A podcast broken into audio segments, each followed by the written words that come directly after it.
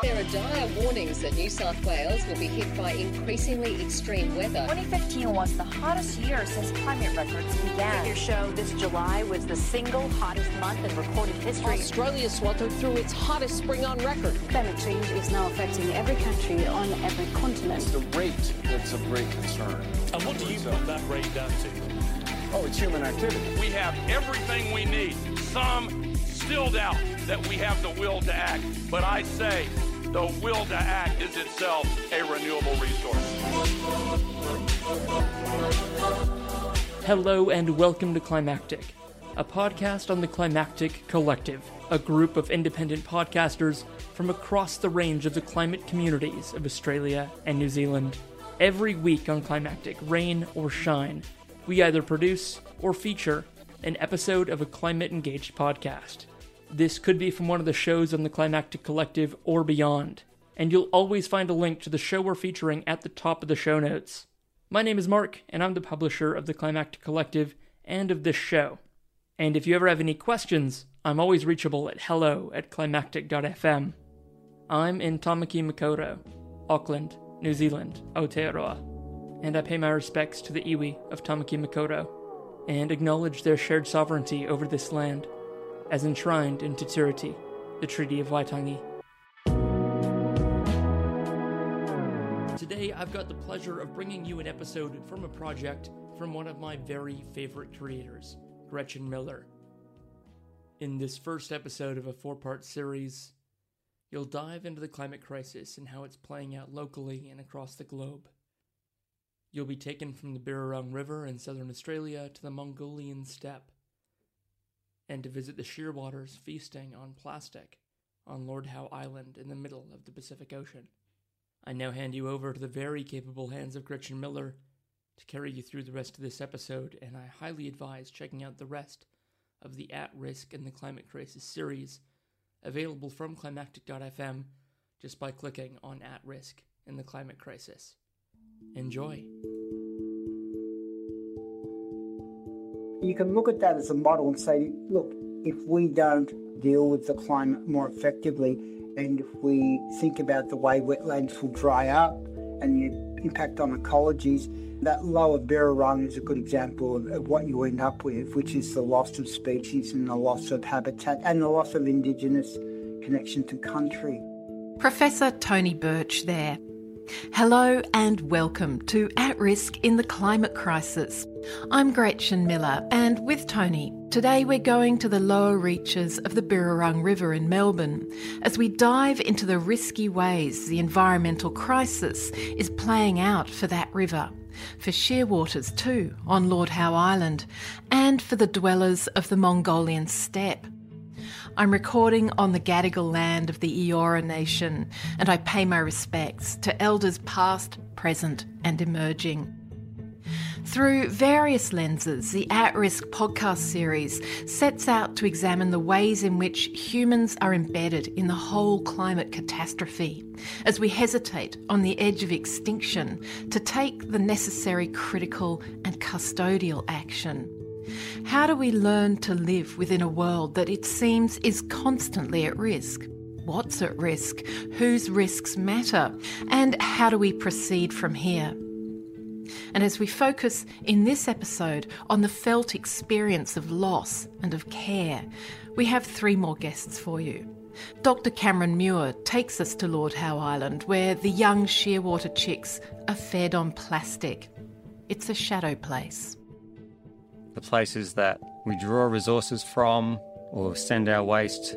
We sort of outsource all the disorder and change and destruction to these places so that we have these you know, nice privileged places, our, our homes and, and in the cities and, and so forth. And so I've been really interested in trying to understand what goes on in these places and how people live with them because they're not abandoned. There are still people have to deal with this constant change and disorder. With Cameron, ethnographic researcher and filmmaker Dr. Natasha Fijn talks about her work in Mongolia, where the crisis is reflected in drought and devastating winters known as dzud. I think some some herders would know about climate change, but then there's other they often have a pluralistic kind of attitude towards things, and it will also be attributed to other factors like the power of the surrounding entities in the landscape and whether they these entities are angry with the way they're going about things. So if you hunt too many of the marmots, the land deity may then bring plague upon people as retribution. So because there's such extreme climatic conditions, there's a real respect for the power of the weather and nature. And we have Professor Nigel Clark from Lancaster University's Environment Centre. It's really important to realise that every different people, culture, collective has their own way of understanding what the earth can do and what we can do to the earth. So the really tricky thing, I think, is, is trying to find some way of not losing that sense of the earth operating as a whole, but not turning that story into a, a kind of singular monolithic narrative. As we travel between various localities in this episode, we'll also be thinking about some of the precedents of contemporary climate anxiety and ways to come to terms with endangerment and how to think about the generations to come. But let's start back at the Birrarung. I'm Tony Birch. I live in Melbourne and I'm a, a, writer and historian. So until a year ago, I worked in academia for about 25 years. I'm also a fiction writer and essayist and a poet. And I work also as an activist. And a lot of my research in recent years has been involved in climate action work and issues around protection of Aboriginal country. I wonder what you observe around you from this country about the climate crisis, you know, in terms of the human and the other than human, the little changes, the big changes. What do you see? Well, it's interesting. That's a really important question. So, that in my section of the river, you wouldn't notice any change on a day to day basis in the sense that it's only when you would get these dramatic periods of drought where obviously you'll you'll notice much lower water levels along the river, which of course will have an impact on plant and, and fish life in particular. But they're like the extremes. And what we know about climate is that change is sometimes very subtle and it's not easily identifiable. You have to look over the long period. But having said that, Gretchen, one of my interests is to look at the area of what we call the lower Birrarung, where the, the Yarra River meets Hobson's Bay and then Port Phillip Bay, and why that's an important site to write about, to think about, and to remind people about. It's a section of the river that has been altered and undergone change since invasion that had a really devastating effect on plant and non human life for instance, you know, if you go down to what might be called the Westgate area of Melbourne under the Westgate Bridge, that was a remarkable wetland before European occupation. It was an area that sustained a lot of bird and plant life, but particularly bird life, migratory birds from the Northern Hemisphere.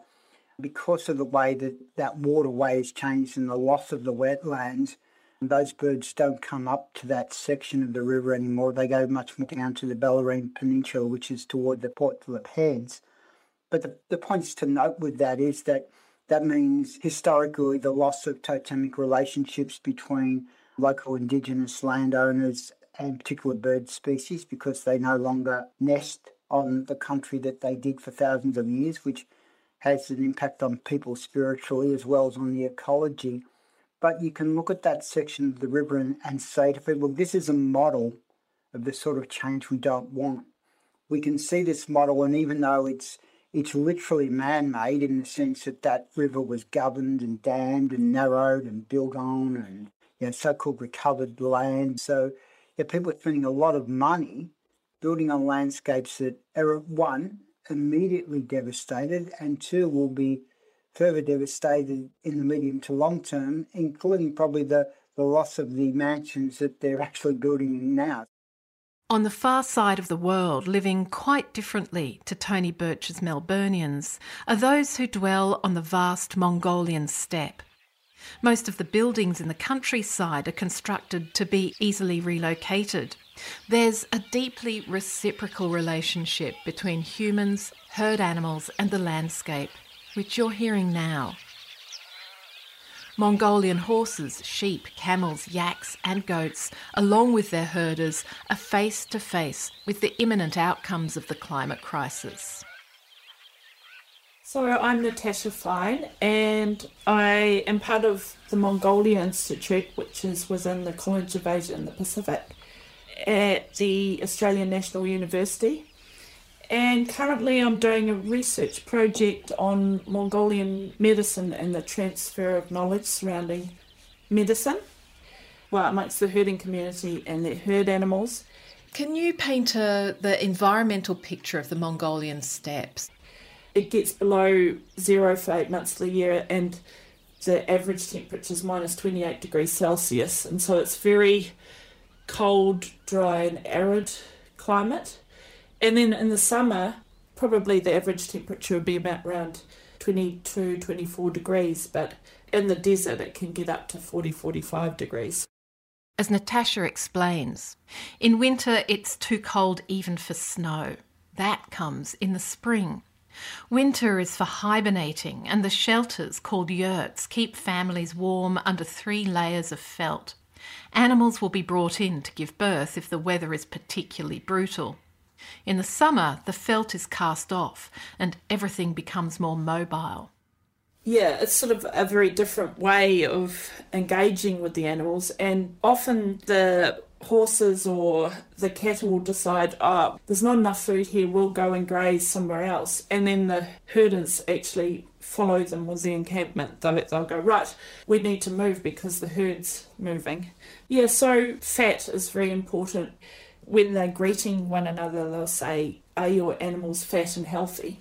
And so, as soon as the spring growth comes through, the animals will be eating, and they have about four months sort of span of time where they have to be able to fatten up and grow strong and healthy. A drought in the summer means the grass doesn't grow to fatten the animals, and then there's nothing to eat over winter. For three years over the turn of the millennium, there were terrible conditions in Mongolia. And then that meant that the following winter, they experienced this dzud, which is when the snow hardens and becomes a sort of ice layer, and the herd animals can't pour through to the fodder beneath. And so it's sort of this accumulation of events where there's the dryness and the grass not growing properly, and then no nothing for the animals to eat in winter, and then they just starve and die. And so, one Dzud, I think it was 2000, 2001, 10 million animals died. The Dzud is a term for a particularly harsh season, and it reflects not only the geophysical forces like the weather, but also the impact on the animals and the herders. Everything is intimately connected. It essentially means a bad weather event but it doesn't only mean that, it means the death of the animals as well. So it's sort of combining a natural disaster with the sociological consequences of that. And the Mongolians divide different kinds of zud. You know, it's like having different kinds of snow. So there's white zud, and there's black zud, and there's water dzud. And so there's, yeah, all different names for Dzud. So it's a word that describes not just the weather, but the consequences of the weather. Yeah. So for many of us, especially in developed countries, we're feeling climate change, but we're still going about our lives.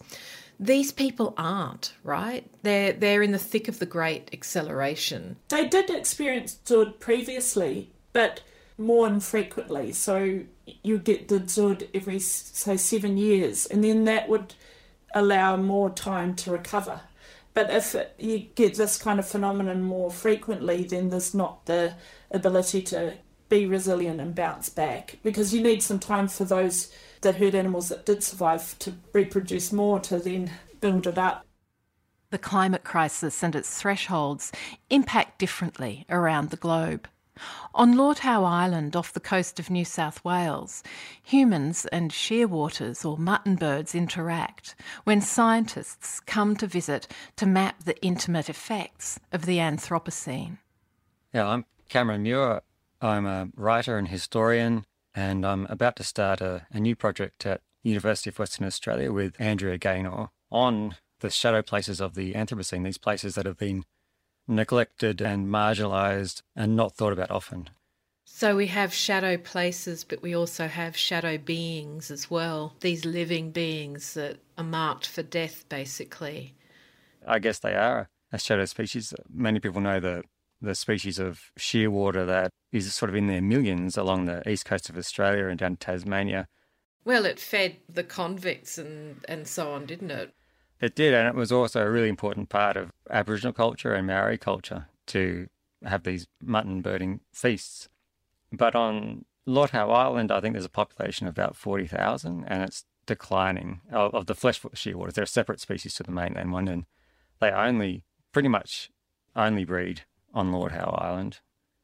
You know, after they're born in a burrow and fly out, they they live in the air for like five years. They don't come back to ground for five years. And when they come back to breed, they go back to the, usually the same burrow or within you know a meter of the burrow it was born in. And the most sort of affecting experience for me was probably working on Lord Howe Island following ecologist Jennifer Lavers and her team who were studying fleshfoot shearwaters who were slowly feeding their chicks to death with plastic. To think that something we use for convenience, like plastic, is amazing, but know, it is just for human convenience in many ways. And our sort of rubbish, the leftover bits, are the bits that are disrupting these thousand year, million year generations of, of care and you know animal lives. And it was really really affecting experience. As we get up at dawn to collect the chicks off the beach that were too weak to fly out into the ocean. And then the researchers would bring them back to the lab on the island and, and dissect them and they just pull out piece after piece of plastic these are birds that have been nurtured for, for three months in their burrow by their parents, and they go to take their first flight and can't. And what you've been hearing here with Cameron is the sound of those flesh footed shearwaters on Lord Howe Island. I've often heard people say, as a form of comfort, okay, the other than human world will go on. It will evolve. You know, we'll have a population um, implosion as humans, but the Earth will create new remarkable beings in our absence. Is that comforting to you? What do you feel yeah. about that? I'm not sure it is a comfort to me. I long for these creatures to keep their place. These these already remarkable beings to keep their place.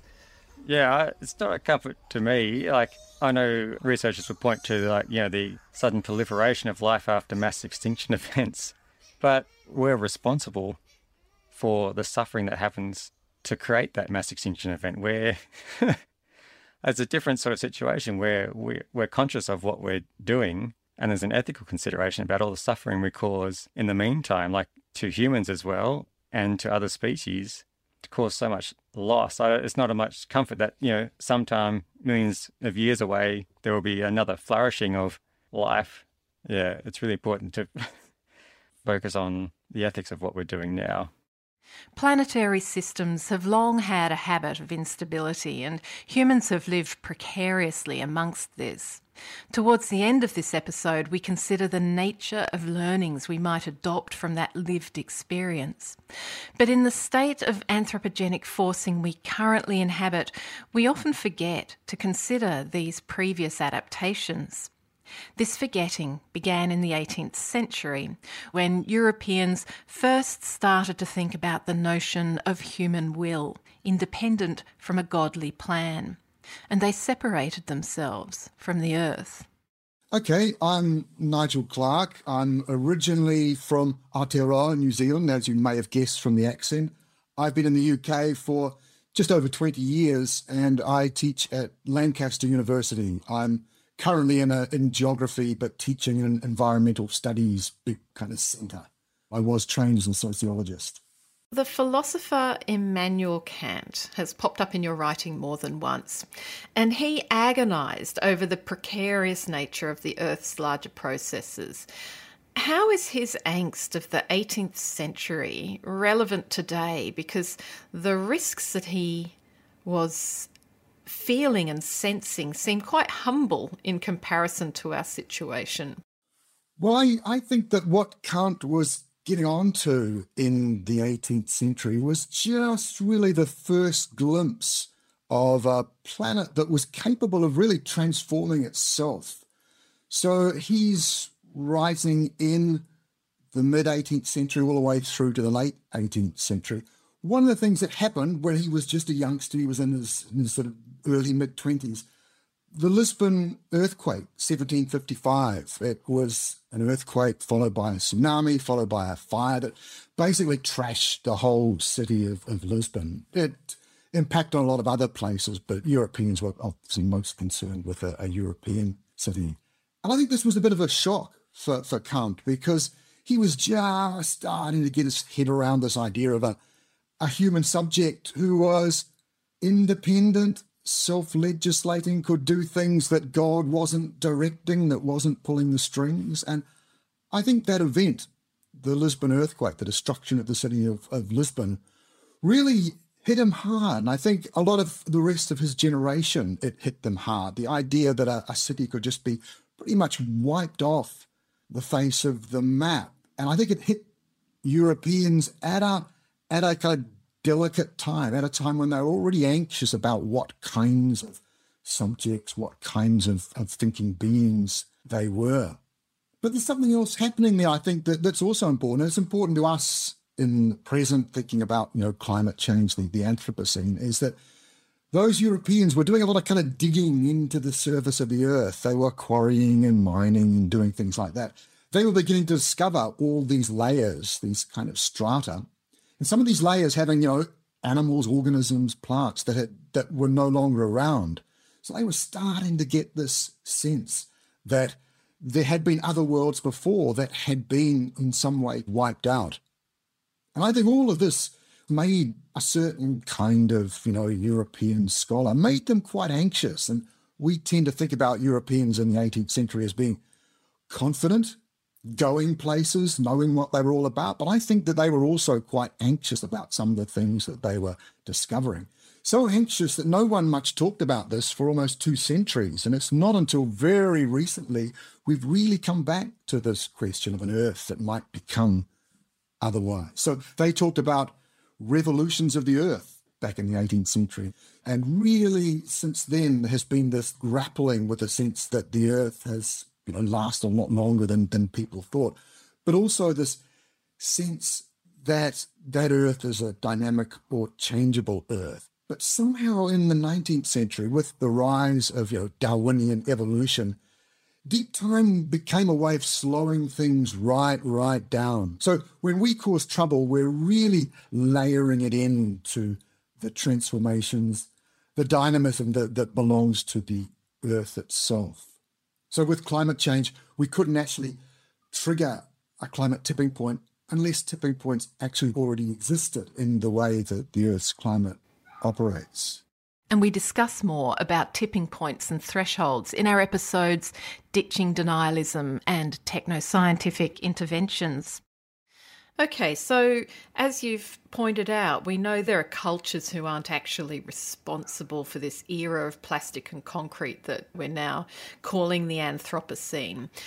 While there's planetary multiplicity, there's also human multiplicity, socially, politically, culturally, and yet we're all thrown together with this one enormous existential risk. Australians, New Zealanders, every kind of English over there on the other side of the globe where you are, on another continent, the Mongolian steppe herders, as we're discussing in this podcast, and in the middle of the ocean, on a tiny island, the seabirds feeding their young plastic that we've been talking about with Cameron Muir. And all of us are speaking such different languages. What is the risky paradox of this anthropocentrically dubbed Anthropocene? Yeah, these are these are really tricky questions, and for me, one of the hardest things to do, and this is really the task that Bron Szerszynski and I set ourselves in the Planetary Social Thought book, that, that we just finished was how can you think through and with the earth and all the things the earth is capable of doing without turning it into a single story that everybody else has to go along with and This has been one of the big critiques that's been fired back at the idea of the Anthropocene. One thing is for sure, though, there are thresholds, and we don't know about them until we step over them. Can you talk to the idea of thresholds? I think the threshold is really important, especially when we think about what it actually means to inhabit that threshold or to inhabit that moment of passing through some transition between a world we're more or less familiar with and one we're very, very unfamiliar with. One of the things within the Anthropocene science and the climate science itself that they're encouraging us to think in terms not of a, of a single one big or mighty threshold, but to think in terms of various tipping elements. So a number of different kind of thresholds in different parts of the Earth system, which can sometimes come together, converge, turn into a kind of a cascading change. But they're trying to get us away from, I think, thinking about that one big almighty change and to think in terms more of more localized, more regionalized thresholds. In Mongolia, a moment of transition might be observed in the way diseases with which Mongolians have coexisted could get out of hand. The Siberian marmot carries the plague, and as herders love to eat marmot to supplement their diet, plague can get transmitted in the preparation of the food, as well as by the fleas which pass it from marmot to human. So that interrelationship between marmots, fleas, and the plague and humans was already in place 3,800 to 4,000 years ago. So we've been living with the plague for a long time as humans, but occasionally when certain circumstances collide, then it can become an outbreak. And that would be the worry with climate changes because everything's changing so rapidly. The temperature's already risen by one degree in Mongolia, but could rise by five degrees even by the end of the century. If the ecology gets out of balance, then you could have these major plagues emerging. Even anthrax is a concern. Anthrax is a problem in Mongolia, and because it can stay in the soil for long periods of time, and in Mongolia, there's a sort of less of a divide between the domestic stock and the wild animals, and there's these wild populations of gazelle that can then give the anthrax to cattle that graze on the same grasses and the same soil, and then the humans get it. Back in Australia, one such threshold might be observed in the increasingly frequent mass movement of soil in the form of dust storms. In the 1980s, I think it was the local Lions Club or Rotary Club started um, this campaign. It was a bit like a tourist campaign to take Dubbo's dusty, rough image and turn it around into something it could try and celebrate, like a type of larrikin type advertising campaign where you could buy this jar of Dubbo dust which you know it says on the label, also known as Cobar rain, because Cobar is further west and the red soil would blow in from those uh, sort of denuded places. And I think it was fairly innocent then. It was something to sort of make a, a joke about the Dubbo dust. And now I think it's far more fraught.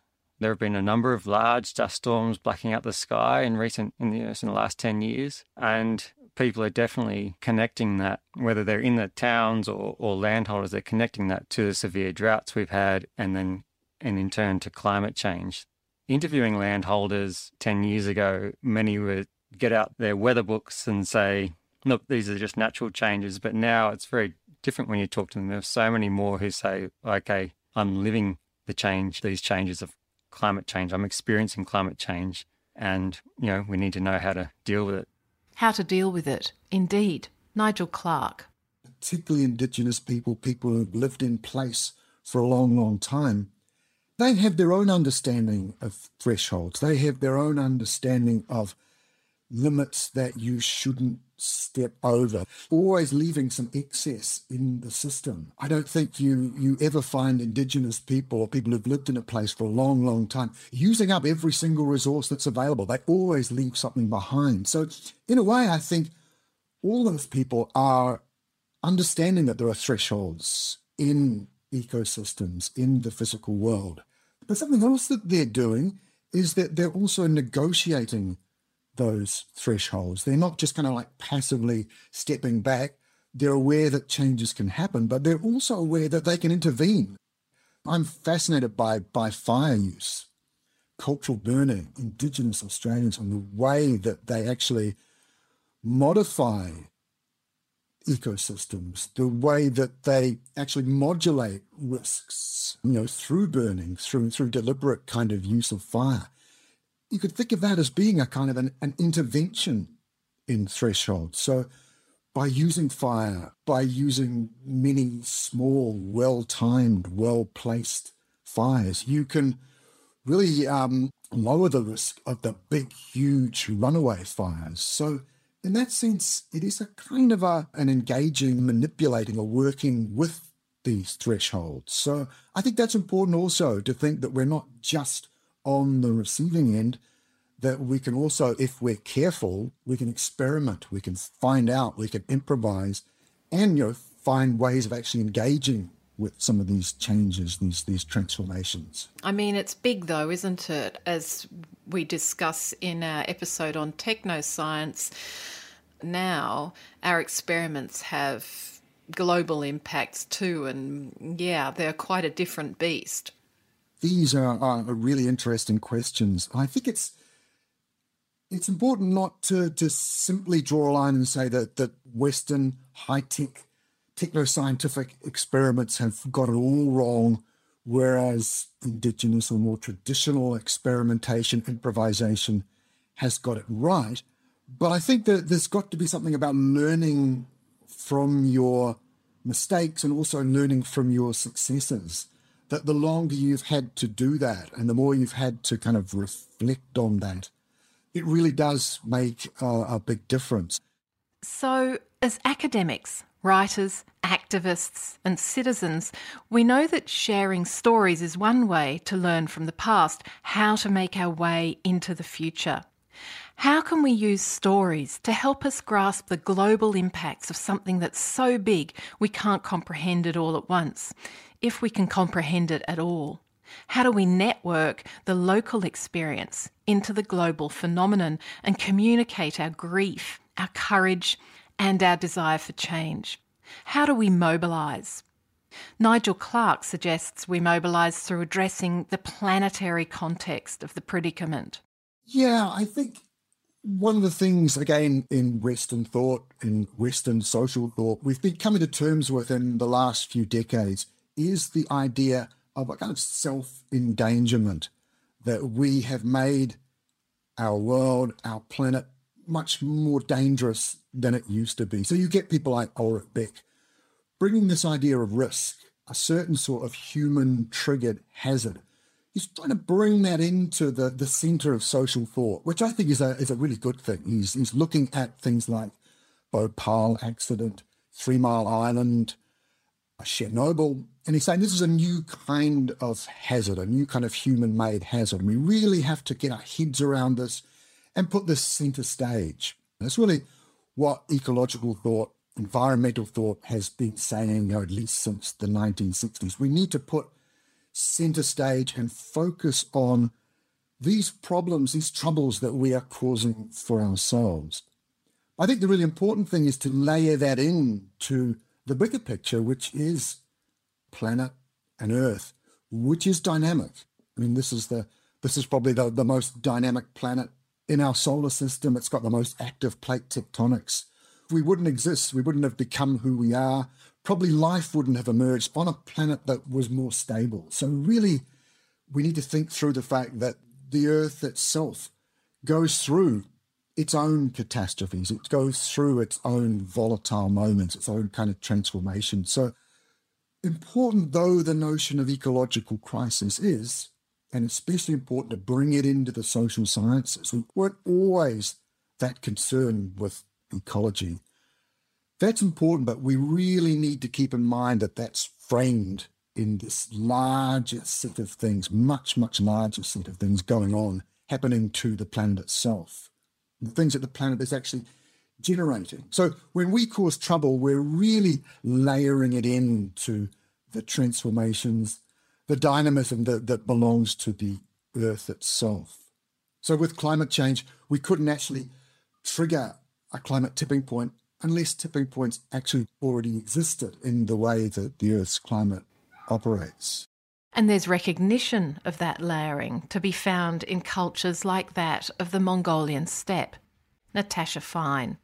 So if you don't treat the land or the herd animals or things with respect, and it's that Buddhist philosophy too, that there will be karma or kind of retribution for not treating things well. And so they talk about Tingit, which is means the sky or the weather and also the heavens. It's like a deity. They'll talk about that with great respect. I'll give an example. I was going out on the grassland to, with the matriarch of a herding family, and we were going to look for medicinal plants, and then she hadn't been out on the grassland for a while because sometimes the women get kind of stuck in the encampment and don't get to go out so much. But she was looking at the grassland and she was saying, This just looks really bad because it was late summer. Usually that would be knee high grass and it's not. And she just said, Oh, this is going to be a really bad winter. And then she's just, Oh, no, oh, no, oh, no, oh, no, you know.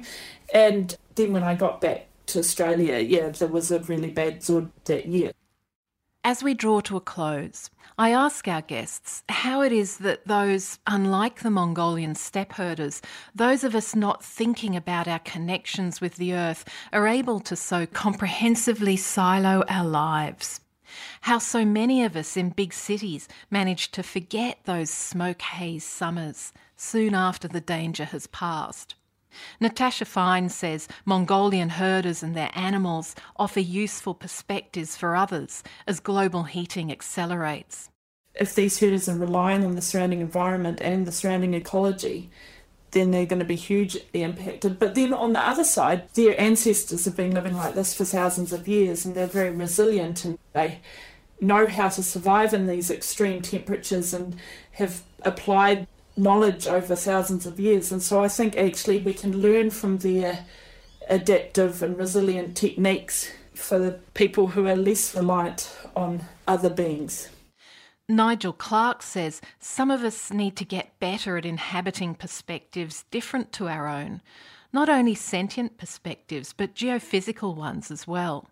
I think it's a way that people who've inhabited difficult, demanding landscapes for a long, long time one of the ways they've done that is to be able to move their perspective between different species or between different parts of the ecosystems they're living in. And it's both a way of living through and dealing with crisis and catastrophe, but it's also a way through it because it, it multiplies your possibilities, it multiplies your perspectives, it multiplies the way of experiencing and living through various kinds of challenges.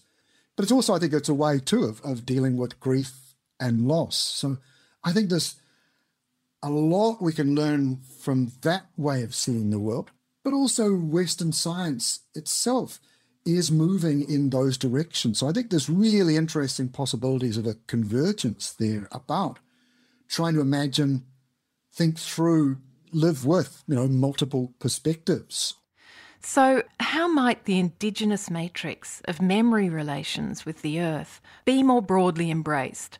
Tony Birch.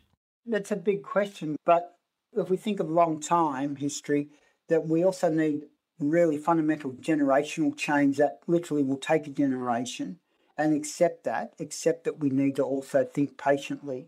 So, one of the issues around indigenous understanding of country and ecologies is that one, it, you have to take the long view, you have to have the long game, and two, that you have to have a holistic approach to your relationship with country or nature, to call the Western sense. And so that Leanne Simpson, who's a um, First Nations scholar in, on Turtle Island in Canada, she talks about, and, and many other, by the way, First Nations scholars in North America talk about yeah, you don't plan for the next generation, you plan for the next six generations. So, what will this country look like in 100 years? And yeah, the, the decisions we make now must have positive effect in the long term. So, that's one thing we need to do. We need to also think about a holistic relationship to country. So, you can't silo anything, nothing can be separated out from anything else. But it's so ingrained, Tony that siloing? That's why I think that we need to talk about long term change. It will never happen in the short term. It's about something basic, though. I think that it's about allowing and encouraging thinking and encouraging thinking that opens people to new ideas and to fundamental changes. Like you talked about then about people forget very quickly the the situation of catastrophe that they might experience, say, through a bushfire or drought. I actually think it's not exclusive to, but that is a condition which is very common in, in colonized countries. Colonialism has to operate on the basis of selective amnesia to justify itself. So that in relationship to the way that colonial violence has destroyed country in Australia, it, it can't work or you can't sustain that myth unless you encourage and demand that people forget what happened yesterday. So you've got to encourage a way of thinking that is open and evolving. I think that if you had leadership in politics which articulated clearly the catastrophe we face and are dealing with now, what we need to do to avoid or alleviate that catastrophe and hopefully in the long term change things around and reassure people that this is something like dealing with COVID that we would deal with as a community. Those people who are at the moment unable or unwilling or afraid to think about climate, I, th- I don't think it would be difficult to win people over because they do need the reassurance that this is something, a responsibility that we share. Now, that might sound naive, but I don't think it is. I think you can look at moments in political history, even in a country like Australia, where governments have acted effectively in moments of crisis.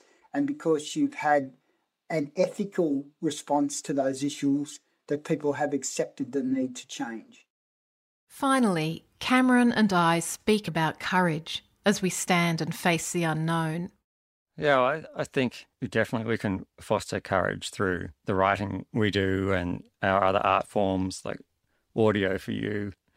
You mentioned hope before, and I'm I'm wary of, of hope, and I don't like the way that some academics and many people in, in the public debate turn everything into a dualism between hope and despair, as if people can only feel one or the other when people are really complex and they can feel both at the same time. So I think you can feel courage, grief, hope all at once. And these are all feeding into this desire to care, to contribute, to connect with people, and to try and create better futures, I guess.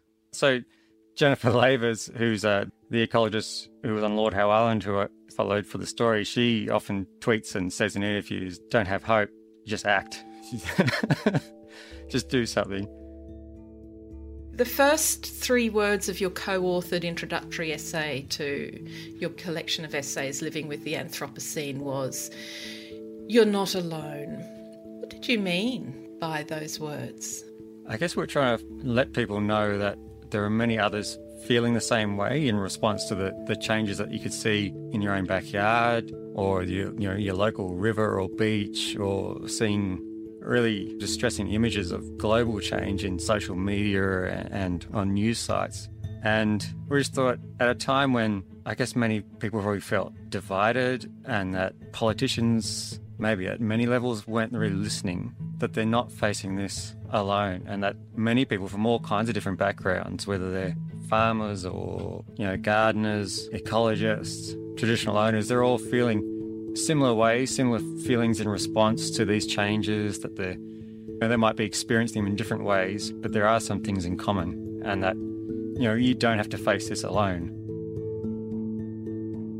Cameron Muir, Natasha Fijn, Tony Birch, and Nigel Clark. Thanks so much to all our guests and to the team. Sound engineer Judy Rapley, production assistant Daniela Fulvi, and editors and executive producers Josh Wodak and Jessica Weir. The show was written and produced by me, Gretchen Miller. We've extended interviews for you with Tony Birch and Nigel Clark on your podcast service and three other discussion episodes on technoscientific interventions, ditching denialism, and on Indigenous leadership. Don't miss them. This episode of At Risk in the Climate Crisis is funded by the Seed Box, a Mistra Formas environmental humanities collaboratory, and it's supported by the Institute for Culture and Society at Western Sydney University. Theme music is Lickstick by Blue Dot Sessions. Thanks again for your company. I'll see you next time.